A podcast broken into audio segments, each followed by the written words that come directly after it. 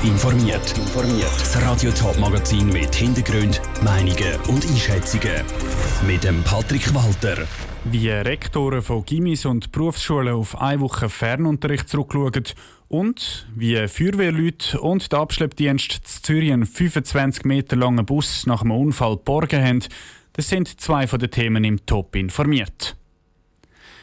Den Computer aufklappen und die Kamera einschalten, statt ins Schulzimmer laufen und an den Pult sitzen.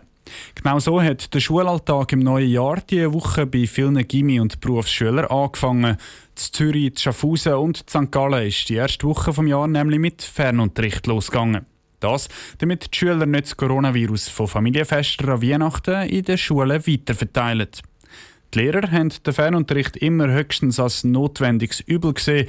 Der Fernunterricht via Internet funktioniere einfach nicht gleich gut. Jetzt, wieder nach einer Woche Fernunterricht, hat Lara Pecorino nachgefragt, wie es gelaufen ist. Für viele Lernende an den Kantonsschulen und den Berufsschulen im Sendegebiet hat das neue Jahr mit Fernunterricht angefangen. Büffeln vor dem Computer hat es geheissen. Wie ist es gegangen? Die Rektoren aus dem Sendegebiet sind sich einig. Ich habe auf eine gute Woche zurückschauen. Diese Woche ist recht gut gelaufen. Business as usual. Ich finde, wir haben im letzten Frühling in dem länger anhaltenden Lockdown gezeigt, dass das funktioniert hat. Also haben wir das wieder gemacht. Trotz anfänglicher Bedenken ist die Woche im virtuellen Klassenzimmer gut umgegangen und eigentlich ziemlich normal, sagt Martin Bietenhalder, der Rektor der Kantonsschule Bühlrhein zur Winterthur. Das heisst, die Schüler sind also tatsächlich am Montag, 4. Januar 0745 die vor dem Bildschirm gewesen. Und wir haben Unterricht gemacht in den einzelnen Fächern, also Geschichte, Biologie, Geografie und so weiter. Und da haben sich die meisten Schüler von der besten Seite gezeigt. Absenzen habe es sehr wenig gegeben. Da berichtet auch der Benny Heb, der Rektor der Berufsschule Buchs. Trotzdem, dass gleich viel hängen bleibt, das bezweifelt er. Ich bin sehr zufrieden mit der Mitarbeit der Lernenden. Wir erreichen das Ziel vermutlich nicht gleich wie im Präsenzunterricht, aber wir sind auf Kurs und es ist eine Möglichkeit, um jetzt diese Phase können zu überbrücken. Auch da decken sich die Aussagen. Der Fernunterricht ist eher ein notwendiges Übel. Dass tatsächlich gleich viel bleibt vom Stoff, wo via Internet in den Kopf kommt, da haben die Schulleitungen grosse Fragezeichen. So ist dann auch durchs Band klar, alle freuen sich enorm, wieder zurückzukommen, sagt auch der Rektor der Kantonsschule Schaffhausen, der Pasquale Gomi. Es gäbe Schüler, die hätten sogar gefragt, ist das wirklich nur eine Woche dann?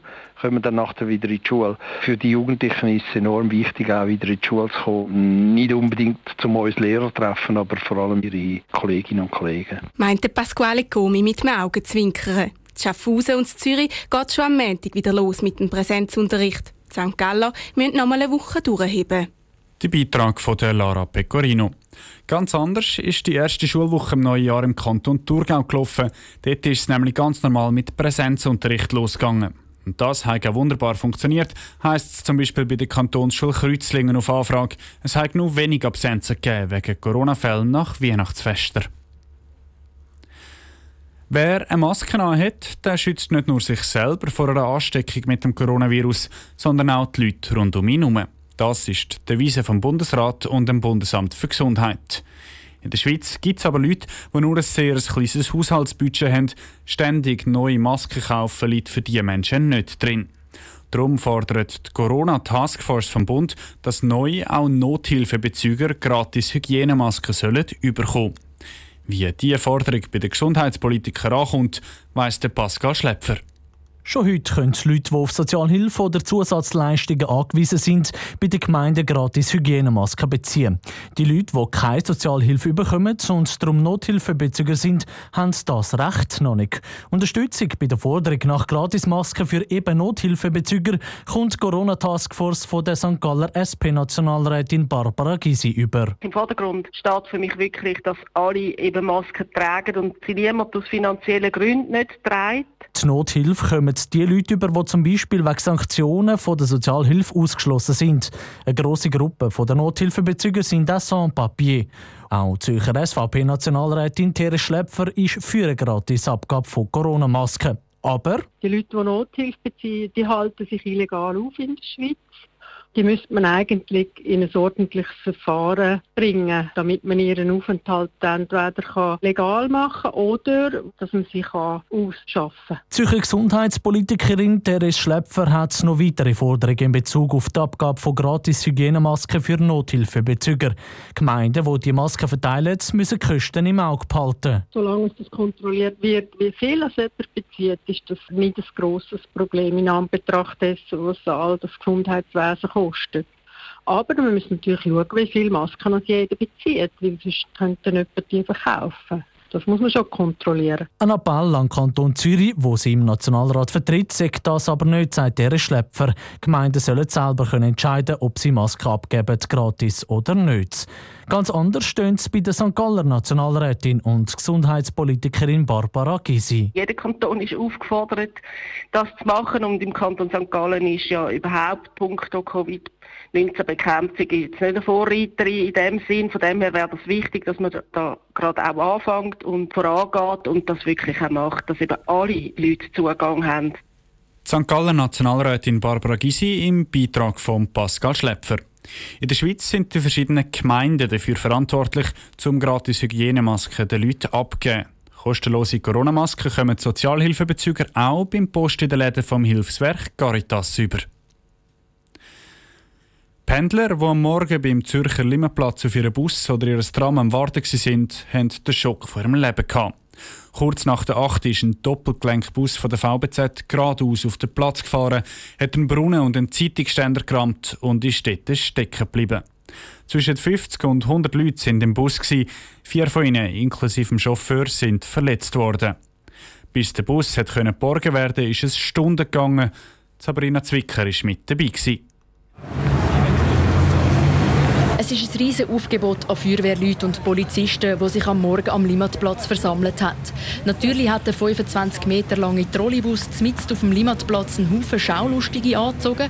Aber auch Leute, die im 32er Bus drinnen gesessen sind, haben dem Spektakel zum Verdauen vom Schock noch ein bisschen zuschauen. Zum Beispiel auch der Domenico aus Kolbrunn. Es hat relativ fest gerumpelt im Bus rein.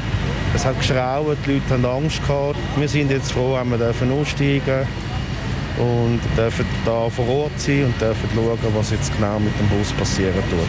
Es war aus Sicht der Bergungsleute gar kein 0815-Fall. Einerseits hat der Bus einen Akku auf dem Dach, der wegen dem Unfall hätte können brennen Den hat die Feuerwehr dann aber scharf im Auge behalten. Mit dem Problem vom Akku ist laut dem Einsatzleiter der Berufsfeuerwehr Jean-Pierre Hug aber noch nicht genug. Das Zweite war, dass das Fahrzeug zwischen dem Dach und dem Boden eingeklemmt war und wir bei der Bergung, die durch die Autohilfe gemacht ist, müssen unterstützen dass äh, das Fahrzeug nicht noch grösseren Schaden nimmt beim Retourziehen.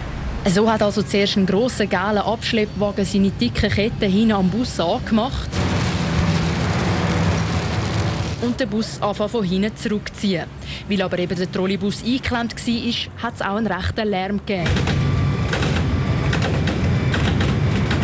Damit der Bus nicht mehr kaputt geht, haben die Einsatzkräfte gestoppt und mit einem Brett den Bus abwärts gedrückt, sodass er unter dem Dach führen hat mögen. Beim zweiten Versuch hat es dann also geklappt. Wo der VBZ-Bus dann frei wieder auf der Straße gestanden ist, hat der riesige Bus einen anderen Abschlepplastwagen von vorher aufgabelt und in die Werkstatt gebracht. Sabrina Zwicker hat über die spektakuläre Busrettungsaktion vom Limmenplatz berichtet. Um den Mittag herum, also fast vier Stunden nach dem Unfall, hat der Verkehr am geschäftigen Limmenplatz dann wieder normal weiterrollen Top informiert, auch als Podcast. Mehr Informationen gibt es auf toponline.ch.